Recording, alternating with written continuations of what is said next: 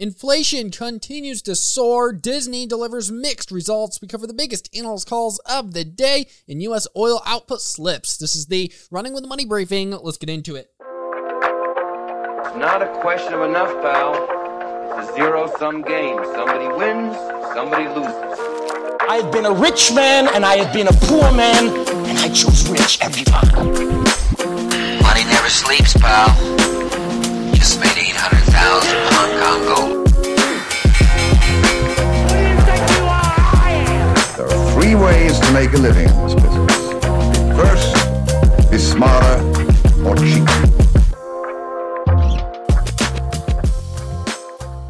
What is going on, and welcome to another episode of the Running with the Money briefing powered by Pound the Table. I'm your host, Luke Donay, and my oh my, another red day on Wall Street with the Dow Jones moving down 326 points, Nasdaq down 373 points, and the S&P 500 down 65 points after actually most of the market was moving to the upside earlier this morning. But shifting in sector by sector, group by group, what in the world are we seeing here? Well, technology led the way to the downside literally all day. But rounding out the day, consumer cyclicals, the number one worst performing sector, down 3.81%. Technology right behind that, down 3.64% on the day. Meanwhile, energy, utilities, and basic materials all in the green. Now, shifting into the top headlines, of course, we have to cover this CPI reading, this consumer price index reading. US inflation, what in the world is it doing? Well, the consumer price index actually accelerated 8.3% in April.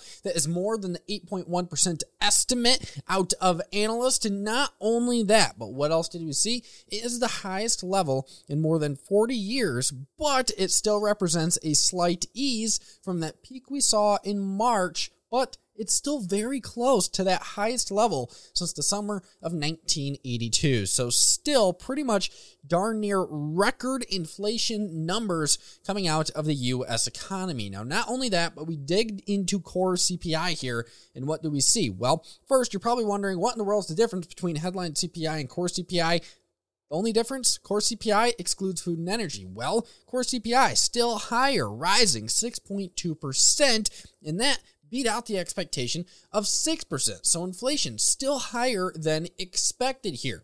Now, CPI headline number month over month, that increase was 0.3% above the 0.2% expectation. Core CPI month over month coming in up 0.6% above the 0.4% estimate. So many were expecting this number, these metrics on inflation, to come in a bit lower than expected. And well, they most definitely didn't. In fact, they came in higher than expected, in some cases, much higher. Now, shifting into wages, real wages, when adjusted for inflation, actually declined 0.1% on the month, also, and that is all despite an increase of 0.3% in average hourly earnings. Now, not only that, but throughout the past year, real earnings have dropped by a whopping 2.6%, and that is all despite average hourly earnings increasing 5.5%. So we continue to see inflation grip the market and the economy this year and over the past few years. Really, since the pandemic, inflation has been an issue. It continues to be an issue,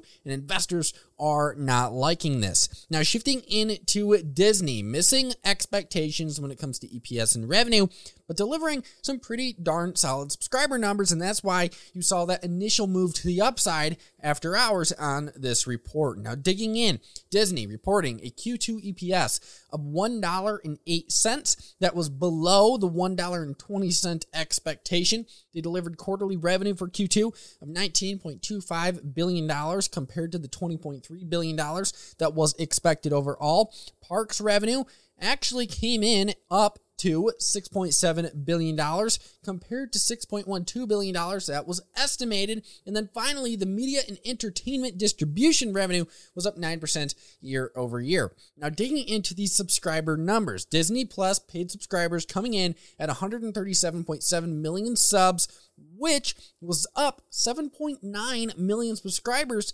compared to the estimate of 4 to 5 million. So beating when it comes to Disney Plus subs. ESPN paid subscribers, coming in at 22.3 million, and total Hulu subscribers coming in at 45.6 million. Both of those metrics also up year over year sizably. Now, we did get commentary out of Disney CEO Bob Chapek. He goes on to say in a statement that was released today after the bell, along with earnings, quote, our strong results in the second quarter, including fantastic performance at our domestic parks and continued growth of our streaming services, with 7.9 million Disney Plus subscribers added in the quarter, and total subscriptions across all our DTC offerings exceeding 205 million, once again proved that we are in a league of our own. And that was once again CEO Bob Chapek. Now, moving away from Disney earnings and shifting into the biggest analyst calls of the day, we had JP Morgan initiating a firm as neutral today. The firm went on to say, quote, near term, we believe Affirm is poised to continue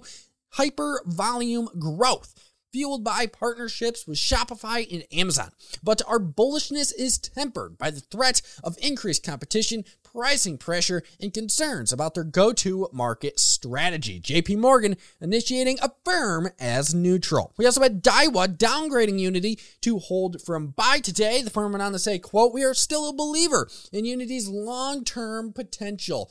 We are just taking a more cautious approach near to medium term. So in essence, Daiwa simply saying here, look, we're downgrading the name. We're not as confident in it, but we like the long-term potential. We also had Today upgrading Electronic Arts to buy from hold. The firm went on to say, quote, as long duration growth stories lose favor, it's natural for investors to look to more stable places to hide. In many ways, video game stocks have already gone through most of the process. So, MoffettNathanson saying, look, it's a solid time to pick up some Electronic Arts. We also had Bank of America reiterating Coinbase as a buy today. The firm went on to say, quote, we continue to think Coinbase remains well positioned to roll out new products that will generate top line growth and diversify revenues. Meanwhile, while Bank of America was reiterating Coinbase as a buy, we had Goldman Sachs downgrading the name to neutral from buy the day. Goldman Sachs going on to say, quote, we believe Coinbase is unlikely to return to recent levels of profitability in the near term, absent of a significant increase in crypto prices or volatility. So Goldman Sachs not liking Coinbase after their most recent earnings numbers that we did go through on the previous episode, but Bank of America reiterating the name as a buy. We also had Wells Fargo reiterating Home Depot and Lowe's as overweight today. The firm goes on to say, quote, that said, we think the full year 2022 outlook should remain intact as vendor reads and checks are favorable, project demand elevated, and inflation pass through strong. So while it's prudent to lower the bar into a squishy Q1, we see reasons for relief with Home Depot and Lowe's shares down 30% and 26% year to date.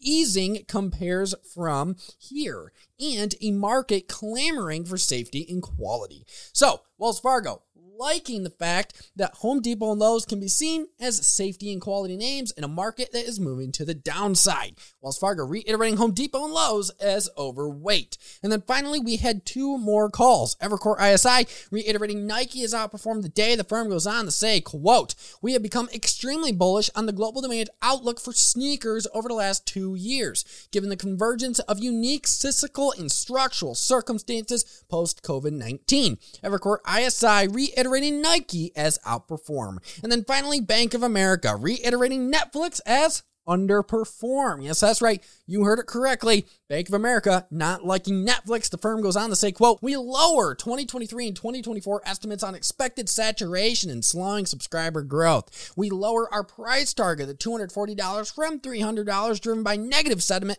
on the category in the continued pressure driven by reopening. Bank of America reiterating Netflix as underperform. And then shifting into our final headline of the day U.S. oil output slipping. In fact, weekly U.S. crude oil production declining for the first time in three months. And this is not a good time for our production in the United States to be declining. Domestic crude output last week falling by 100,000 barrels to 11.8 million barrels per day, and that is after holding quite steady for the previous three weeks. Now, according to Bloomberg, the decline is stemming from a small drop in Alaskan volumes, and not only that, but output from the rest of the United States, including prolific Permian Shale Basin, held quite steady, according to Bloomberg. And if we continue on and we look at the short term energy outlook report this week that was released by the EIA, the EIA lowered their production forecast through 2023. And according to Bloomberg, drillers have indeed said that they are experiencing spiraling prices on everything from rigs to workers and also the diesel fuel and frac sand, etc. So Bloomberg bringing us the news here when it comes to US oil output slipping and the output outlook, the short-term energy outlook is actually being lowered through 2023 as well. So this is going to be something to pay attention to, especially in relation to the energy crisis. But that is the show for the day. I thank you all for listening to another episode of the Running with the Money briefing. But until the next one, go give my fellow team members and my boys over at Pounding the Table a listen anywhere you listen to podcasts, including Spotify, and Apple Podcast. Also, please go and give me and my team a follow on social media at Running with the Money on Instagram and Facebook or at Luke Donay on Twitter. Until the next one, sleep, profit, trade on, and I will see you tomorrow.